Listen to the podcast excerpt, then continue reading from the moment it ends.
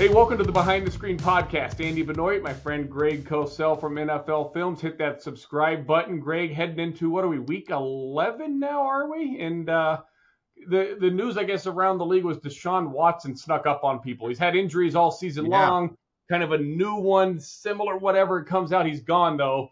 Browns are right in the playoff hunt. Is this it for them, or do you think they can, you know, where do the Browns go from here? Let's start with that. Well, uh, they're going to start Thompson Robinson this week. They've announced that, so he'll get a full week of practice. Um, you know, he's a player whose tape I did coming out of UCLA. He played a lot of snaps in college. Um, I kind of liked his college tape. He played one game this year, which kind of happened. I think it was thrust upon him, and he did not play well, but that would uh, to be be expected. And um, and you know, I think what it does is it, it kind of raises a larger question about teams and today's NFL, I think anyway, you know, can you? they- They're obviously in the playoff hunt and they're striving to make the playoffs and obviously go deep in the playoffs as every team is. Can you win in this league, you know, consistently, number one, even in the regular season, and then two, in the playoffs, if essentially your offense is purely a complementary piece. In other words, if you have to rely on your defense to be really good, the Browns defense has played at a pretty high level this year with some really strong individual players who dictate how offenses have to play against them and a run game. You know, can you can you in today's NFL get to, you know, I hate being cliched, but there's no other way to say it, get to where you want to go with the defense and your run game being the foundation of your your team. You know that that to me is Yeah. the question now that a team like the Jets face, the Browns face. You know, uh, just I guess Aaron Rodgers may be coming back at some point, but I, we'll have to wait and see on that. But you know that that is kind of the larger question, Andy. Yeah, and so I think it would start with first of all, you probably would have to have a truly elite defense, if you will. Is Yeah. the word elite, but an elite defense, which I think the Browns have been this season so far. They've played at an extremely high level. I think the Jets have absolutely been that this season. Yes, Would you agree there? Like, it, like it, we're talking, it has to be high level defense, if nothing else. There's no discussion beyond that. no, it would have to be because yes, Yeah. yes, yes. So, and then it raises the question. Well, let me ask you this actually. When we say high level defense, are we talking a defense that gets a lot of stops and makes you and, and gives up very few points in yards, or does it have to be a playmaking defense as well? One that's going to force turnovers, get some swing plays. You know, how di- how dynamic does your defense have to be?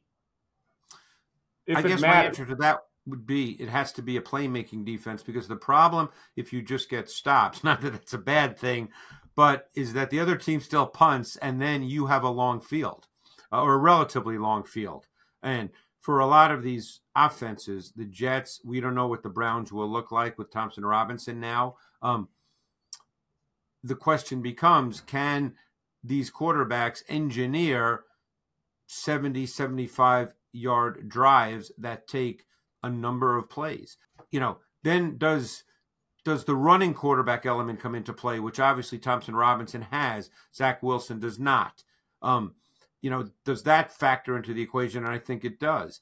Because, you know, ultimately, I think when you look at quarterbacks, you probably have to look w- with a little bit of a sliding scale at quarterbacks that can beat you with their legs, both improvisationally and by design.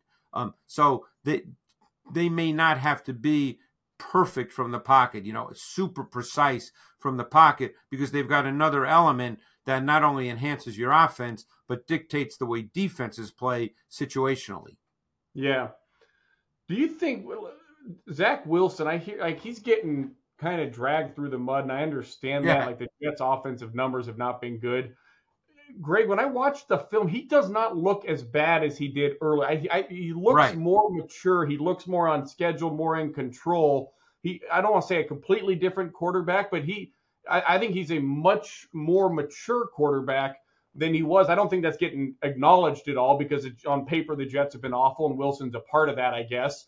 But I guess he's definitely a part of that. But I don't know. What do you, what do you see on the film when you watch him? How, how much have you gotten to see of him? Yeah, I, I to be honest, I haven't seen the game this week, so I can't speak to this week against the Raiders. Again, the numbers, if you just look at the numbers, uh, which is all I have at the moment, they were not bad. Um, I think he's clearly better than he was. Um, I still think, and and one can debate whether he'll ever get there or not, but I still think he has a ways to go just in in what he sees. And look, you know, you've talked to coaches, I've talked to coaches and had many conversations. The question is, if someone does not see things uh, at, at the necessary, with the necessary clarity and with the required speed, does that dramatically change through the course of their career? You'll get different answers from different coaches because you can only help a quarterback so much, and that's situational. Sure, you can help a quarterback with defined reads and throws on first and 10 or second and three. It's a lot tougher to do that on third and nine, as you know.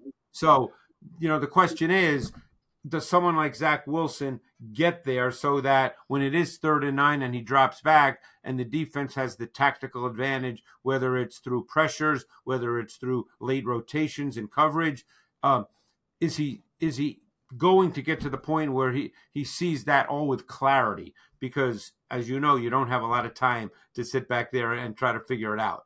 They they, they don't have clickers like you and I do. Yeah. They, uh, I know when, when he was when Wilson was playing under Mike LaFleur, I thought that was one of the best designed offenses in the NFL. And Wilson was unable to execute a lot of what they were doing, a lot of deep intermediate timing type right. stuff, multi reads. is a really well schemed offense on paper, and I think they ran it well, but the quarterback didn't always run it well. Wilson now looks much better, but one thing that stands out, and Greg, you know, coaches they tell you how they feel about their players by what they call and don't call it looks like a much more scaled back offense for yeah. Wilson. There's more stick routes, drag dragon, slant flat type of stuff. Uh, like, like he's on a shorter leash, which is good coaching if that's the if that's what you need to do to get him comfortable. But I'd be interested to see they open it up. I, I haven't seen the Raiders film yet either. I've seen the previous games. I know there were some games where they were behind and they opened it up. The Charger game uh, Monday night a few weeks ago they opened it up a little more in the second half, and I thought Wilson responded pretty decently. But the fact that it wasn't opened up to begin with, I also thought spoke spoke volumes. You know, which, which raises an interesting question as a coach, uh, particularly the Jets, because they have a a playoff caliber, arguably a championship caliber defense. Wouldn't you agree? Absolutely. Yeah. So the question becomes because they see themselves as still being in the playoff hunt as they should. They're still in the playoff hunt. So Robert's Robert Saleh's job now is to win games. Now, one could argue, hey, well, you've got to develop your quarterback to do that. But he also knows that he can probably win some games here without developing his quarterback. In other words, with trying to minimize his quarterback's mistakes, which in the development of a quarterback doesn't help him, but it might help your team win games in the short term. Um, I'm, I'm responding to the point you made about the Chargers game because maybe if Wilson was given a longer leash and sort of allowed to play, maybe we'd see, hey, a couple of mistakes that would be head scratchers, but maybe he would learn through all that and come out on the other end better because I, I don't think anybody would disagree that he certainly has a live arm. He's got light athletic feet. He's got traits to be a, a good quarterback, maybe even better than good. But if he's not given the opportunity to kind of play the game, then ultimately this is what you get. Yeah, and my response to that would be, you know, I don't know what to make of this Aaron Rodgers coming back, not coming back. I, mean, I have no idea what to make of it at all. Let's say there's some, let's say it's a valid discussion. Like we're not full of hot air. He might actually go. Doesn't mean he will, but maybe he will come back. If you're Robert Saleh, then you're you're strictly playing to win games because Aaron Rodgers will be your quarterback when he gets back. He's basically said that that when Rodgers is ready, he's the guy. And Rodgers presumably will be the quarterback next season as well. And Robert Saleh, eh, he's focused on this season, but he knows he's got to win to he's got to win now to be the coach next season. So I think he's going to do whatever he needs to do to, to if he has to win ten to six or seventeen I to agree. nine. I mean that's that's that's what he has to do, and that's the best play too. That's that's.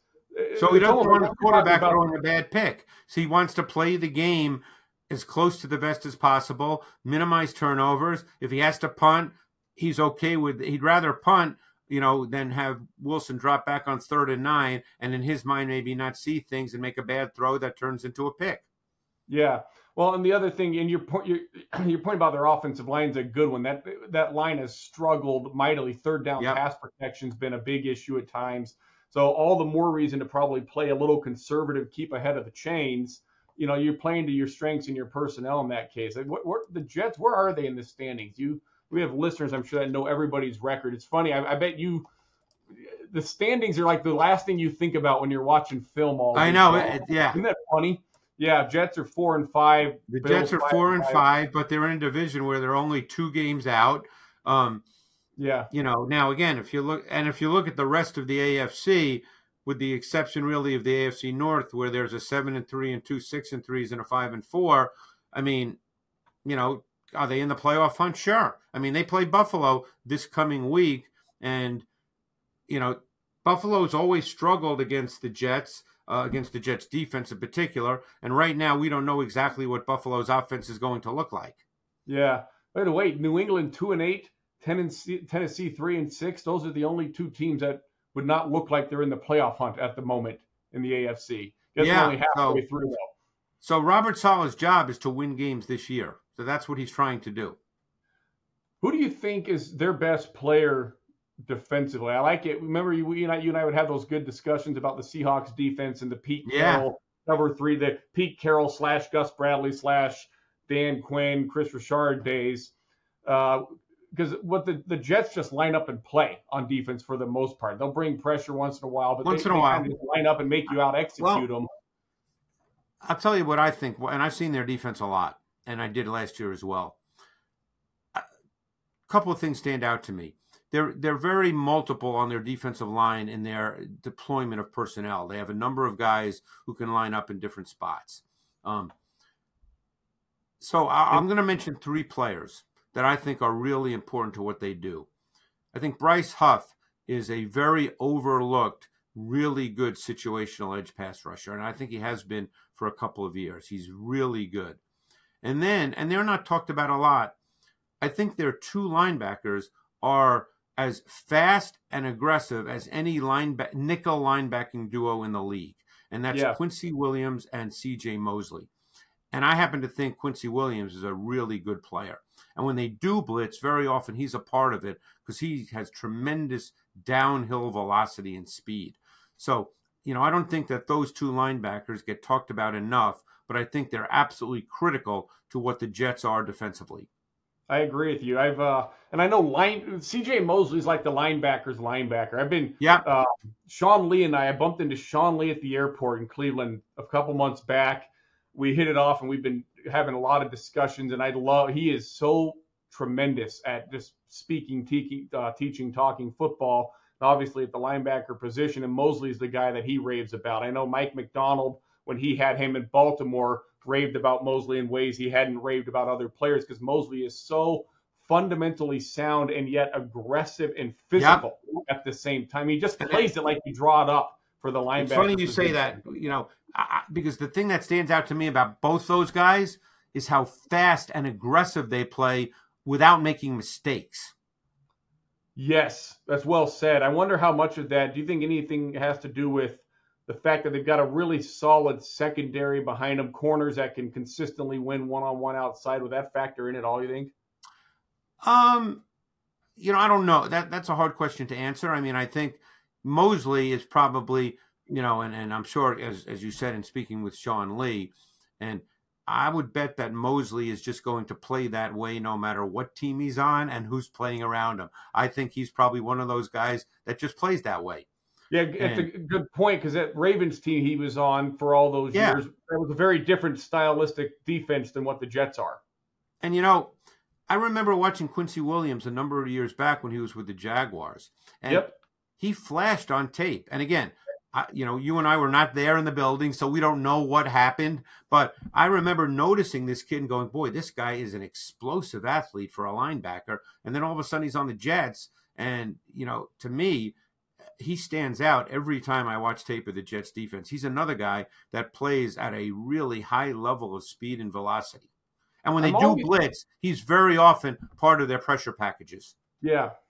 I'm, I'm always surprised how often, like the draft guys, like how comprehensive it is, and the Mel Kipers of the world, the Todd McShays, all of them. have pretty thorough lists. Remember Yeah. when Quincy Williams got drafted? I think he was a third round pick, late third round pick of Jacksonville, and he was not on a lot of those draft gurus lists. And everyone's like, "What's Jacksonville doing?" Was was he? Do you remember that third round pick that no one really knew about outside the NFL? And I know I talked. I remember I, um, Thomas Dimitroff and and his office one day it came up and he kind of shrugged. It's like, wow, we, you know, he was third round on our board. Like inside the NFL, everybody thought he Do you remember what year he came out? Because I don't think I did him coming out. 2019. I'm gonna look to see. I don't think I don't think I did him coming out because I don't remember. Yeah. Normally, the guys I did, I remember. Yeah. Um, What's even more incredible is his brother. It was a high first nope, round pick. I did his brother, but I did not do Yeah. him. Wouldn't you think if his brother Quinnen Williams is a high first round pick, like someone outside the NFL would have thought so- one of these Twitter draft people would have thought to look into Quincy Williams a little more just uh, just for the tweet potential alone. Yeah, yeah, but you know he's he he's a really good player, and I think so. So getting back to your original question, those three guys, I mean, and they're not the only. The Jets have a good defense. I mean, they got a lot of good players. Um, but I think those guys, if you're just trying to you know speak to players that maybe are not talked about a lot nationally, you know, Yeah. I think the film really shows those three players, Huff. Quincy Williams and CJ Mosley to really be good players. I think I can get you to uh, look very favorably on our friends at PFF here, and it, and it has to do with a subjective stat from PFF. And you know, I'm not big on that. I'm not big on anyone's subject, subjective stats unless you're in the building grading your guys. You know, I respect. it, agree. but it's not big. The leader in pressure rate in the NFL this season is who would you guess? pressure rate you mean who what what pass rusher creates the most pressure even if it doesn't end up in a sack Correct. What percent of that guy's snaps is he getting meaningful pressure on the quarterback? Now the Josh clue is Sweat. we've just been, we've we, right, the, the clue is we've just been talking about the Jets. so it's a jets Hey. player And I told you I think you're going to like the stat at the end of this one. oh um i mentioned josh sweat because i watch the eagles every week and he's always around the quarterback Yeah, Um, no, it's not a bad guess. Um so he's on the jet it, it, well is it huff It's your guy Bryce Huff. oh okay Now here's the part. well there like. go Who who would you guess was the league leader in 2022 as well? don't tell me it was bryce huff It was Bryce Huff, and it was by a pretty comfortable margin. He doesn't play as many snaps, so No. his numbers aren't as big for you know Right, right. stats. But according to PFF and their assessment, pressure rate, Bryce Huff's led the league Well, for you know, years now. And it's funny. I spend most of my time, as you do, um, watching tape. Now, I'll jump onto uh, you know a stat site you know that we use you know every once in a while. Um, uh, I mean, I'm on it every day, but I'm not one who takes two hours out of my day to study stats. I'd rather watch tape. I enjoy it, and I feel like I learn a lot more watching tape than just looking at a number on a page. Um, now, obviously, the people that do numbers, you know, they have to come from somewhere, but I would just rather watch film. So I don't sit around looking at numbers like that. But it's funny because I remember Bryce Huff going back a couple years and thinking, wow, this guy's really an explosive edge rusher. And, you know, he pre- pretty much only plays in their sub packages. Um, and I don't think they play much dime. I think they're pretty much a nickel defense. yeah, they've had four or five snaps of it Yeah, this season, yeah. I believe. Um, yeah, not a but big deal. he always stood out to me. I always felt coming away watching the Jets defense like I, I, I noticed Bryce Huff every time I watch them, and he can rush the quarterback. Yeah. Who are some of the other underrated edge rushers in the NFL, would you say? I know we- we're talking broad, open ended type That's of a very open-ended question. Yeah. Um, I have to think through some of the teams, and I know you're not trying to put me on the spot. I just have to look at the teams. Yeah. Um, let's see. So I mean, we know Dallas is going to be. I'll tell you who's come on this year, and in my view, because I do see them every week. Um, I think Mafe from Seattle has really become a very good edge rusher in his second Okay. year in the league, and I don't know if you've seen much of him. I have. He hasn't stood out to be the way he just described to you, but I know he has played very well, and I've seen I don't know five or six of their of their games. That's something I'm I'm a little surprised they haven't had a big time edge rusher there in a while in Seattle. No, they haven't. That is something they need because I get the sense, you know, they've got uh, Clint Hurtt as their defensive coordinator now. He comes from the Fangio tree, but if you look at how they're playing, who was it? A few weeks ago they played and they were just cover three on almost or Baltimore. The Baltimore it didn't go well, but the Baltimore game and they lined up in cover three every snap. They're still playing as much cover three now as they did just prior to bringing on Clint Hurtt. So they're not as yeah different of a defense as you guess. And I, I, am under the belief I don't think you can play cover three in the NFL, especially on passing downs, unless you've got a four man pass rush, and that's going to start with your edge rushers most of the time. Well, I also think it's tough to play cover three if you don't have an, some way to deal with the seams. Which you know doesn't mean you have to play that rip Liz. That's the term you know everybody uses because of Nick Saban. When you carry you know the the, the slot receiver, now does that mean you have to do that every time? No, not necessarily, because to the boundary, very often the, the outside corner can overlap a seam. Um, but you have to have some way to deal with seams. You can't play the old traditional cover three where everybody just sort of drops back, landmark to a spot, and you're leaving the seams open. It's just too hard. It's too hard for your safety. Um, but anyway, yeah. there was another edge rusher, and I'm trying to think now if I go back to what I was looking at and now I, I have lost my my brain here. But there was some another guy that did stand out to me, and I'm trying to go back looking at the team. Yeah, that's all right. Because I thought it was a good one too. Um, uh, let's see. God, who was I just looking at? Now it's making me crazy. The other, but you should watch Boye Mafe. He's he's he's good. Yeah, and uh, the other guy that surprises me a little bit this year is uh, there, there are two guys. I don't want to say they're not. It's going to come off so much more negative than I mean it. And I really don't. Oh, I got it. Well, I got one now too. You got your guy. Well, why don't you do your guy? Because I'm worried you'll forget it again if we get off some, on something. Well, else. this is not the guy, but now I, I was looking at the teams again. I think Granderson from New Orleans is a pretty good oh. edge rusher who, um, you know, is not talked about a lot because he plays opposite Cam Jordan. And I think he's had. I think he's been their best edge rusher this year. I agree. Right? Cam Jordan's their greatest probably in the history of the franchise. But yeah, this season, he may be a Hall of Famer. He has about 125 sacks um, in his yeah. career. But uh, but I think Granderson has really the last year or so he flashes on tape. He's long. He's yep. he can bend. You know, he's loose limbed. Um, I like Granderson a lot.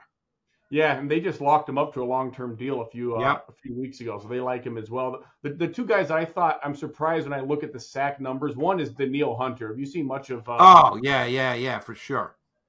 Uh, uh I actually so, think the the kid who often plays opposite him is a pretty intriguing player too. G, DJ Wonnum. Yeah, yeah. Hunter to me, like a, a few years ago, I thought, yeah, that guy's absolutely elite. He does not come to front of mind right now when I'm thinking of, of high level, the highest level of edge right. rushers in the NFL. And I, it doesn't mean he's it doesn't mean I'm not missing something. I very well could be, but that I'm always surprised his sack numbers. He's leading the league in sacks last I checked. Yeah, I think he has 11 and a half. And and yeah, that, to me that sort of came out of nowhere. But he's been a good pass rusher for a number of years. It's the other kid, Wonnum, to me that I now he's a guy I did do coming out of college, and he went to South Carolina, and he's got length. You know, he can bend. I mean, one thing about Minnesota, Minnesota is a very odd defense because they lead the league in, in blitzing, but they also lead the league in three man rushes and eight in coverage. So it's a very interesting dichotomy. Yeah. I actually did a, I researched that for about an hour this afternoon. I, I was curious what other teams have done it. I had my guy Cody Swartz look into that. I didn't know you were going to bring it up, but I've got the list in front of me right here, Greg, of the t- uh, first of all, how many teams would you guess have ever led the league in both of those categories? Three man rush percentage and blitz or five man plus rush percentage. I mean, obviously there must be somebody who did, maybe, but I mean, I can't answer that off the top of my head. But that to me is not very common. Yeah, it's not common at all. Minnesota's the first that's done it for both. There you go. Okay. Now there was a team. There was one coordinator for a lot of years that if, if, if there's like eight or nine teams over the last 15 years that I've been top five in both of those categories. Half of them were coached by the same guy, and his team, 2011 insert team, they were first and second in, in three man rush and blitzes. Do you want to guess who I'm talking about? In 2011? 2011, yeah, and this guy's coordinated different defenses. A lot of them have been top five and three man rush percentage. And he's retired, right? He is retired. Dean Pees. Great guess. No. Gregg Williams. Oh. Yeah. I felt Greg pretty Williams. good about that guess, though. Yeah, but you know what? Here's a problem with the Dean Pees guess because what he was so great at were the simulated pressures, which is like I agree. I agree. Right yes. down the middle of what we're talking about. Like it's like so. Who is it? It's Gregg Williams. Oh, that's not surprising. Yes. Yeah. Yeah. By the other, by the way, just to throw out another name, the other player who I think flashes, and they're not a great team by any means, uh, but it just seems like I've seen a lot of their defense. It's probably because of who they played this year, and I find him fun to watch. And I think he's just one of those guys. And if he was on a better team, people would talk about him. I think Dennis Gardeck on the on the uh, Cards is a really fun pass rusher. Yeah, I yeah he's he's got some bend to him. Yeah, he, he plays low. I got that motorcycle bend as you describe it. Yeah. The other the other guy I thought was and he was more productive in the first half of the season than the, than recently, but that's not to say he hasn't been a quality player. Is, is Van Ginkel in, in Miami? I thought he was really destructive early. They use him though now in multiple ways. He's he's not solely an edge player on the ball. They use him as a, an off the ball stacked backer as well. So he doesn't get as many opportunities to rush the quarterback. Yeah, he's their Micah Parsons. Yeah, although I don't think he's quite as good, but yeah. Yeah, yeah, yeah. Did you yeah. see that? Have you seen the Dallas film this week yet? Uh, no, I'm watching. I, I started watching their offense, but I, I you know, I've not seen. Uh, I don't know if I'll see their defense only because of who the Giants quarterback was. Yeah, one thing they do, and I, I was, I typically will try to skip the backup QB games if I can help it, but Giants, I'm, I'm, I'm not, I'm not going to skip them for the rest of the year. So we're going to start watching Tommy DeVito a little bit. And I skipped them last week, but one thing Dallas did this week, they went with five down fronts, and Parsons is the stack backer behind it. So I've seen, I've seen that. Yeah. Yeah, six zero oh personnel. Kind of some teams call that penny if it, we're talking a true stack linebacker, five dash right. one nickel is penny, but Parsons played the stack backer behind a five down front a lot of the time in that game. Yeah, no, I've been watching uh, their off. I wanted to see their offense because, um, and what, what I really what struck me about watching, and I'm not finished yet, is the Giants on third down really made a concerted effort to bracket CeeDee Lamb. So he's now reached that level of receiver where you know a a division opponent feels that they need to bracket him. Yeah, and what I thought Dallas did a great job of was capitalizing on some of those opportunities. Brandin Cooks on in breaking routes or crossing routes off of motion against man coverage, where he's basically running away from matchup defenders. Yeah, I thought that was the best that Cooks has looked as a Cowboy all see really ever. I mean, all season long, I guess it would be. And I wonder if we're going to start seeing. We always think of Cooks as a vertical weapon, uh, but in that offense, with the way they're kind of constructed, you know, Lamb's not a pure vertical guy, but he, you just talked about seam routes. He kind of is going to run those seam or stomp or fade routes. He runs a ton of over routes. Yeah, yeah, and Gallup's kind of a north and south guy. Somebody has to be an underneath or intermediate or inter, you know, horizontal receiver, if you will. And I wonder if Cooks can. He filled that role really well against the Giants. I'm curious how it would go against zone coverage. Yeah, it'll be interesting because I remember when Hooks Cooks came out, he was great run after catch. He came from Oregon State, and that was one of the strengths of his game. And he's been in the league a long time now. It's probably a good 10 years, but he was great run after the catch. Yeah. Yeah, he was. How do you think Prescott's playing right now? Um, I think pretty well. You know, did you watch their offensive tape? Against the Giants? Yeah. Yeah. Um, they caught him on his interception. Do you remember the play? He had yeah he had the interception against the quarters coverage on the backside flat defender, and then he had one he got away with that it was I believe it was dropped by uh, McCain, the, who's the safety that's on every team every year, McCain. And, uh, well, on the interception he threw, the Giants caught him because they put Lamb in motion, and it ended up being return motion, and it looked like he read that as man all the way, and it turned out not to be man. And and and and Flott was just basically sitting on the stick route. You know, he was sitting right in the zone for the most part. But yeah, they caught him. They got him. Yeah, yeah. No, there were a couple of those throws against those split safety zone coverages. Other than that, though, I mean, and it, look, they played with the lead. He was a big part of the lead. I thought oh, sure. Just physical passing, though, I thought that was about as well as we've seen him play. Yeah. Um, speaking of quarterbacks, and we probably could talk about him every week the way he's playing. But CJ Stroud, what really impresses me, you know, it's easy to say he's playing. You know, now the conversation is he's playing great. He's in the MVP conversation. That's not the reason I'm mentioning him. Um, but one of the things that really I think is so impressive about Stroud, and I don't know if you got a chance to see his tape this week. It's it's worth a look if you haven't. Um, is what we're seeing more and more of in the NFL is disguise and late rotation. We're seeing more and more of that. And for a young quarterback, Stroud, in, in, in a high leverage critical situation, which was the final drive this week, uh, the Bengals showed him disguise and late rotation, and he saw it immediately, and he knew exactly how to attack the new look. And don't forget, all this happens in a second or less. So, you know, I think that's one of the things that has most impressed me about him is just how quickly he processes. You know, and the term that I, I like to use is how he eliminates and isolates within the timing and structure of, of the play. So he doesn't get stuck in the pocket. You rarely see him get stuck in the pocket. And more often than not, young quarterbacks, that happens to, even ones that are good, but he yeah. rarely gets stuck in the pocket. Do you think uh, having such a quick release, if that does that factor into anything? Like I know like Levy, this is a totally different example, but you're going to see what I'm saying here. Le'Veon Bell was always such a patient runner, and everyone gave yeah. all this credit. He deserved it. He was great at it. Part of the reason I thought he could be patient is because when he hit his go button, his acceleration from from zero to sixty, that for really it was his acceleration from zero to twenty. He got going really quickly again. Yep.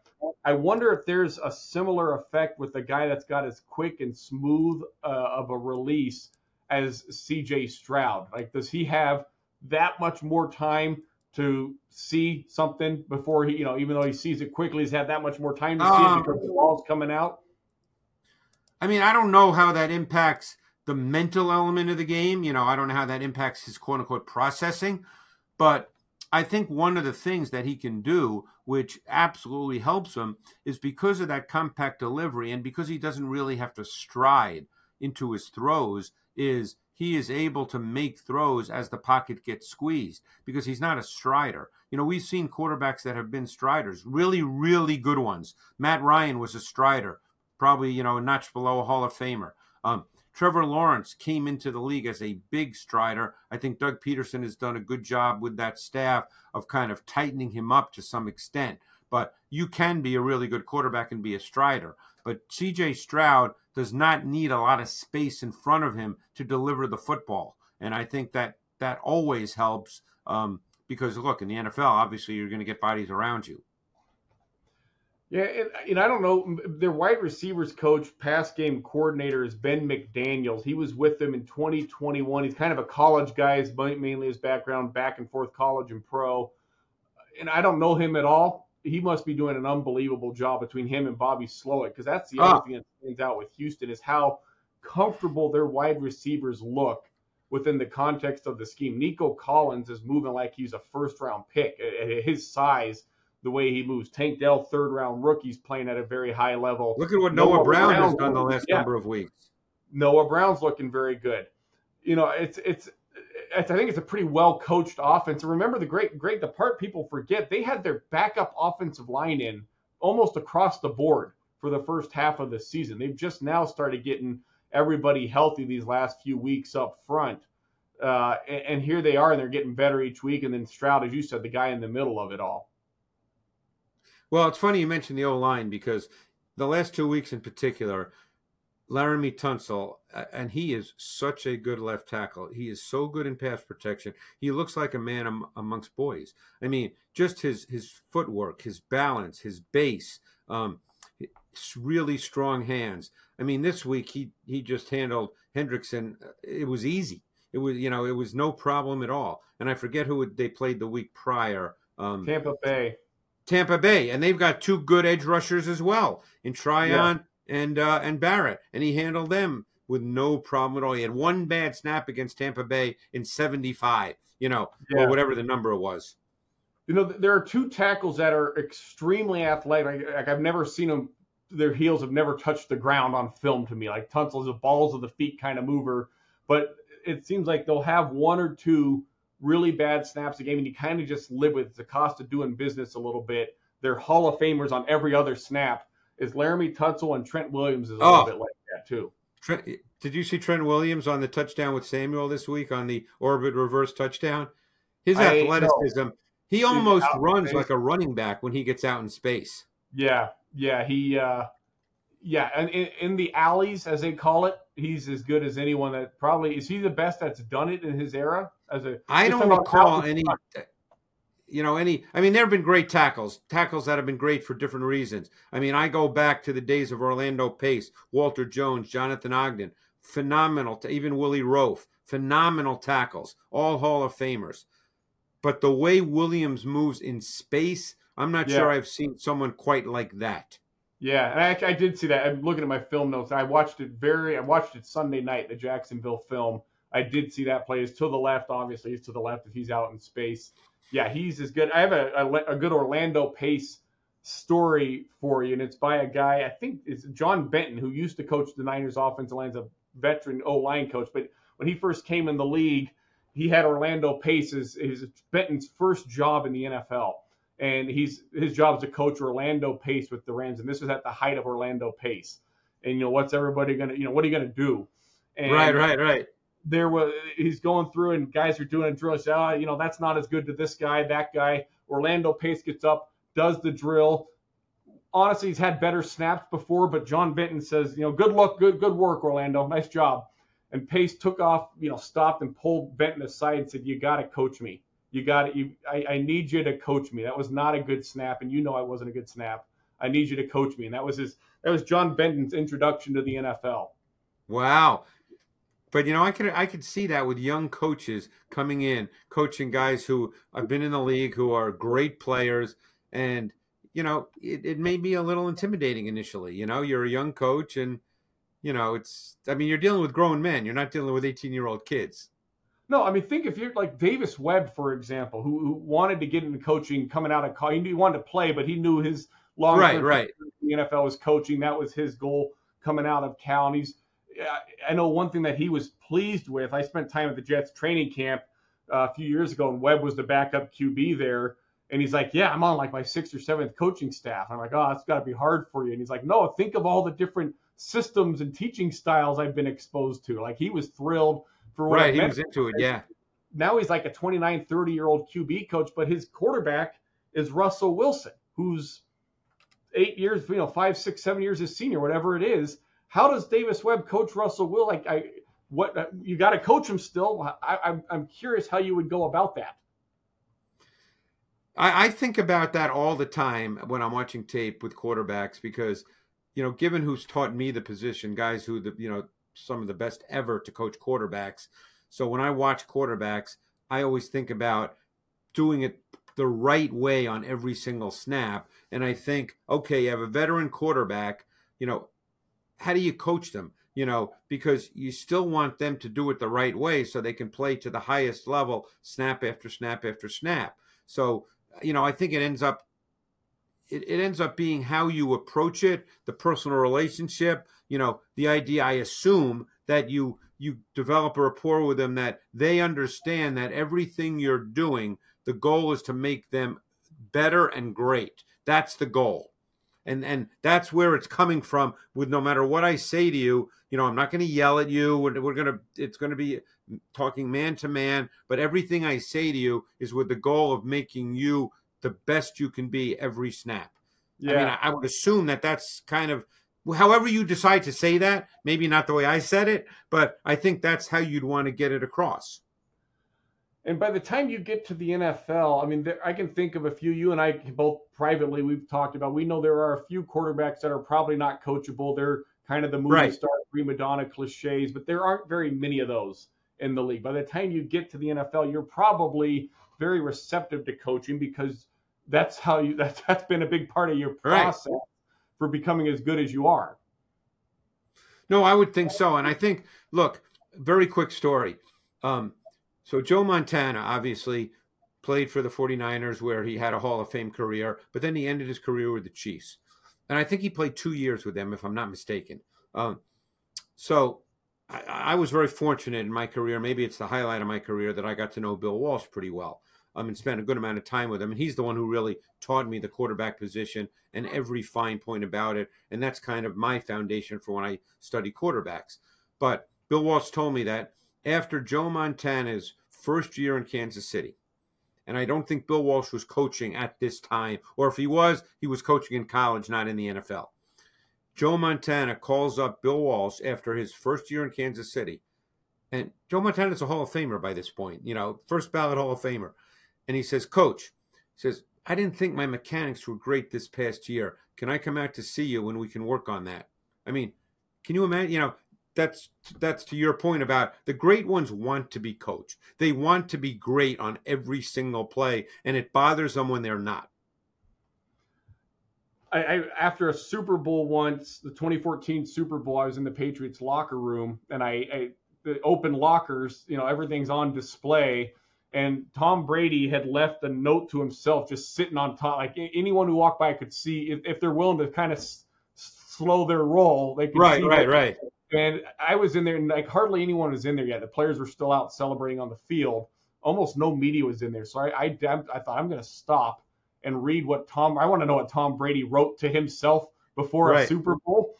And uh, he had like his four or five items just bullet pointed, numbered, and it was like the basic mechanics of throwing the ball. Like if you taught someone how to throw a ball on day one, it was that's what he'd written to himself right before the biggest game that you could possibly play, and that's the greatest. That that your guy's the greatest of all time, and then this Tom, you know, Montana now Brady's the greatest of all time, and that's how those guys treat the position. I think the great ones, and again, I don't want to speak for you know others, but my my guess is because I you know I've had enough conversations as you have had. I think great players think about the process as opposed to the result. The result yeah. ends up taking care of itself if the process is done correctly as often as it can possibly be done correctly. You know, and you know, and I think that's the way you, you know the great ones think about it. Like the guy you just referenced, Bill Walsh, and what's remember the, the name of his book? The score takes care of itself. Right. I mean, yeah. You know, even you know, I, have seen a, a, number of of um, uh, things that Nick Saban has said over the years and read some things about him and seen actually some of his, you know, uh, clinics on, on, on, on YouTube. And, you know, it's all about the process of doing it the right way. And, you know, I think that's ultimately what you're trying to do. You have no idea. There's so many external variables in a game that you cannot control. But what you can control is your process. So we started talking uh, this conversation. Let's wrap it up here. But we started talking uh, about backup quarterbacks. We meandered into defense a little bit. Now here we are back to the greatest quarterbacks and how you coach them and the coaching dynamic. One thing that occurred to me as we were talking is when it comes to coaching young quarterbacks, developing young guys. Um, there's two stories that stood out to me that that I've always thought about and this pertained, these were high, I, am not going to say who they were, but these were high drafted guys sometime in the last 10 to 15 years, quarterbacks, and they had ups and downs early on in their career. And one of them, I, I was able to spend time with his team. Uh, I think it was in season, but it was what it was in the meeting rooms, and they had two backups in there with them. And one was a veteran backup who'd been around, been on some teams, won some games. Another one was a guy who's barely on the fringe and he's there because he knew football really well and he happened to have enough talent to be on a practice squad. Those two quarterbacks would watch the film and they knew it really well. They were high IQ football guys and they knew it really well. And they'd kind of watch and make sarcastic comments. You know, like you could tell they watched it, it was easy to them. And I remember thinking, like, this is so un- it's uncomfortable for me sitting here because right. this young rookie-ish quarterback, first, second year guy, he clearly doesn't see it that way yet. You know, maybe he will one day, but it's not obvious and easy for him watching the film. But you've got these two other guys in there that have that sardonic kind of teenageish attitude where it's really, you know, you don't you don't want to be vulnerable around guys like that. They're they're being sarcastic jerks, and I just right, right, right, right had allowed their quarterback room to have that dynamic. But you hear about that, or in this case, I saw that firsthand. No, and you're 100 percent right. That's that, that's why I think coaches talk about you, and you know this, we've we've all had these conversations with coaches where they use the term room. They say, "Oh, we got a great room." You know, that's really important to them because that's where they spend most of their time. You know, that's I mean, obviously they practice, but then they spend a ton of time in the quarterback room. Oh, if if you had two quarterbacks at any position, remember who was it? Uh, Kevan Barlow. What was the running back for the Niners years ago? Fred Beasley. Kevan Barlow was his name. And and Beasley was an old school lunch pail guy, and Barlow was a new school rubs everybody the wrong way guy. That's just spade's a spade. They hated each other, and it was public knowledge. Those guys were in meetings all day, every day together. Can you imagine what that? I remember. Uh, I appreciate that with the Rams. How often when I was there, I'd see the kicker, the long snapper, and the punter do everything, and, and, and they've got more time than the other guys, so they've got to come up with games to play sometimes. Right, right, right, right. Can you imagine if you hated one of those guys in your little group of three, how your season would feel compared to? I know. I mean, else? I think about that all the time. Imagine if you just had to come. Like I have, we have five people that work uh, with me. I don't want to say for me. I don't like to talk like that. With me on the matchup show. I can't imagine working if I like hated one of them, or you know, we didn't get along at all. Like just having a conversation was problematic. You know, uh, which by the way, that happens on NFL teams. Oh, that happens in a lot of workplaces. But yeah, yeah, yeah, yeah. Sure. The other, real quick, the other dynamic in, in the quarterback room that I heard about that really surprised me was there was a younger quarterback coach and uh, kind of a veteran QB, and because of the proximity and age, young QB coach, older veteran QB, they're both early 30s or so. I think they played together for a while. They had a really close relationship. They were good buddies. Problem was the starter was another young guy who had not played with them 10 years ago, wasn't in on all the inside jokes, didn't have the same sense of humor. He's trying to freaking learn football. And the, right, right, right. and the veteran coach, because they're such good buddies, the quarterback room took over that dynamic. And, and if you'd walked in, you would have thought the young starter was the practice squad QB, just based on how the right. fell. And guys, I tell you what, that's the kind of thing that that's where coaching staffs, when you change a coaching staff, guys hate that. You know, someone who's not involved in that situation, a coach comes in and sees that, there's no chance that assistant QB coach is keeping his job if, if that's what everybody's observing. And that's always the issue when you have a young quarterback playing well, even if the team, let's say, as a whole is not playing well, and as as an owner, you have to then decide. I think the Commanders may be a team that falls into that category. Um, Sam Howell's playing really good football for a first year starter and looks like he'll be a real quality NFL quarterback. And they have a new owner who may want his guy to be the head coach. So, do they start from scratch and now bring in a, a brand new OC and a brand new quarterback coach? You know, who knows? I, I have no idea how this is going to play out. But I'm just saying, playing off your stories, you have to be careful about that because I remember Dick Vermeil, who used to come in here when, when Ron Jaworski was you know on the matchup show, and Coach Vermeil would come in a good amount of the time and and it was unbelievable the things he spoke about not just watching tape but just in general about the environment of being a head coach and what that means for the team and he said when you have a young quarterback he said particularly a high draft pick now sam howell's not but he's clearly a young quarterback who's their guy he said yeah.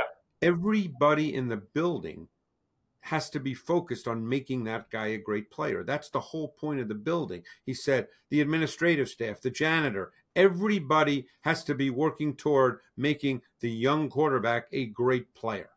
And if they're not, he said, then they're counterproductive to what needs to get done. And I, ne- I never forgot that. Yeah. Yeah, that's a great that's a great way to put it. Let's end on that note then. My friend Greg Cosell, I'm Andy Benoit. This is Behind the Screen Podcast. Go ahead and hit that subscribe button. Thanks for listening.